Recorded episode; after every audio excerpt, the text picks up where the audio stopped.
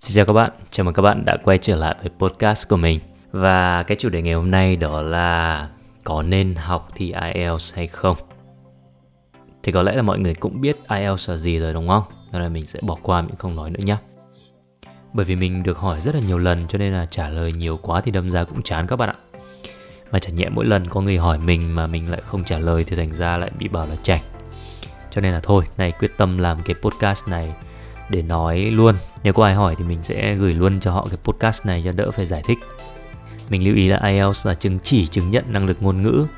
Uhm, chứ nó không phải là bằng nhé cho nên là bạn hãy gọi là chứng chỉ IELTS chứ đừng gọi là bằng IELTS. Ngoài ra thì IELTS là bài kiểm tra đánh giá trình độ tiếng Anh nên nó cũng không phải là một kỳ thi. Và do đó thì không có khái niệm trượt và đỗ. Vì kỳ thi có trượt có đỗ giống như kiểu thi lái xe à, thi vào đại học hay là thi học kỳ ở trên đại học ấy? Bởi vì à, những cái kỳ thi này thì nó có trượt có đỗ. Còn thi chứng chỉ thì không có đỗ cũng không có trượt. Trình độ của bạn ở mức nào thì nó phản ánh qua cái bài kiểm tra thôi. Còn khái niệm đỗ trượt là do bạn tự đặt ra đấy. Ví dụ như bạn muốn 6.0 mà bạn không đạt được mức đó thì bạn tự gọi như thế là trượt. Còn bình thường thì chả ai gọi việc đạt 5.5 là thi trượt hay 7.0 là thi đỗ cả. Thậm chí 0.0 thì cũng không gọi là trượt. Thế thì quay trở lại với cái câu hỏi của chúng ta là có nên học thi IELTS hay không? Thì câu trả lời của mình là có nên. Nhưng mà cần hội tụ đủ các yếu tố sau, Nếu không thì bạn sẽ đốt tiền cũng như là thời gian cho các cái khóa học đấy. Đây là lời khuyên của mình và nó không mang tính áp đặt. Bạn thấy đúng thì nghe mà không thì thôi. Điều thứ nhất là nếu như bạn là con nhà giàu ấy, Thì cứ đi học thôi. Bởi vì là học xong mà không thi được thì thi lại. Lớp này mà không được thì học lớp khác khóa này không được thì học khóa khác, đúng không? Nếu tiền không phải là vấn đề với bạn thì yes, không cần phải nghĩ, không cần phải bàn nữa, đúng không? Điều thứ hai, nếu bạn là con nhà nghèo, kiểu như mình đây, thì mình khuyên là không nên vội bắt đầu học IELTS từ con số không. Có một số lý do cho cái điều này. Một là IELTS học thuật mà dưới 4.5 ấy thì gần như không có giá trị gì cả. Các cái trường đại học quốc tế thì đều yêu cầu sinh viên vào học phải có năng lực ngôn ngữ tương đương với 6.0 trở lên nhiều trường thì còn yêu cầu là phải 7.0 hoặc là hơn nhé. Vậy nên là thi để đạt được 4.0 thì đừng thi làm gì. Nó không giúp ích được gì cả. Hay là học từ con số 0 đến mức ừ, 4.5 ấy, thì cũng tốn khá khá tiền đấy. Cỡ đầu vài chục củ. Với con nhà nghèo như mình thì mình không có tiền đâu. Chấm hết. Mà đâu phải cứ đi học thì bạn sẽ thi đạt được cái mức điểm mong muốn ngay đâu. Thi lại thì mỗi lần bay luôn gần 5 củ chứ ít gì đâu. Ba là ở cấp độ dưới 4.0 thì cái mà người ta dạy chính là kiến thức ngữ pháp uh, phát âm từ vựng cơ bản.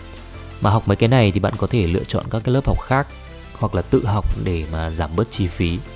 Khi nào cái nền tảng của bạn vững thì lúc đó học các lớp nâng cao ấy, thì nó sẽ tiết kiệm được chi phí hơn. Điều thứ ba là khi mà đi đi học IELTS thì nó rất là áp lực đối với những cái bạn nền tảng yếu. Nền tảng tốt còn thấy áp lực chứ đừng nói đến nền tảng yếu vì nếu bạn luyện IELTS thì điều này đồng nghĩa với việc là bạn đang phải học cùng lúc 5 môn học. Nghe nói đọc viết là 4 rồi đúng không? Rồi thì còn ngữ pháp từ vựng ngữ âm nữa. Hãy tưởng tượng là bạn đang phải đi học thêm 5 môn cùng một lúc. Đương nhiên là nếu bạn có khả năng sắp xếp thời gian tốt thì nó cũng không phải là vấn đề. Tuy nhiên thì với số đông chúng ta đều thất bại trong việc luyện IELTS là vì mọi người quá bận. Ngoài việc học tiếng Anh ra thì còn có cả một đống các môn học khác – và muốn yên ổn để mà tập trung học thì bạn buộc phải dồn phần lớn thời gian cho nó bằng cách là cắt giảm các cái việc khác đi. Vậy thì câu hỏi là bạn có thể thu xếp được thời gian để không bị trồng chéo và bỏ dở việc học hay không? Điều thứ tư, học luyện thi IELTS thì không hề dễ như ờ, chúng ta vẫn thường thấy trên các cái bài quảng cáo của các cái trung tâm nhé. Hàng ngày chúng ta bị bổ vây bởi những cái quảng cáo về việc là à, bạn này đạt được 7.0 trong vòng 3 tháng bạn kia mất gốc mà thi được 6.5 IELTS trong vòng 6 tháng. Những cái tiêu đề bài đọc như thế khiến cho chúng ta luôn có cái cảm giác thôi thúc là phải đi học ngay và nghĩ rằng nếu mà mình tham gia một hai khóa học thì mình cũng sẽ đạt được điểm như thế.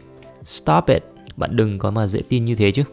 Mình không nói điều đó là không thể nhưng mà nói rằng là đạt 7.0 trong 3 tháng thì mới chỉ nói có một nửa sự thật thôi.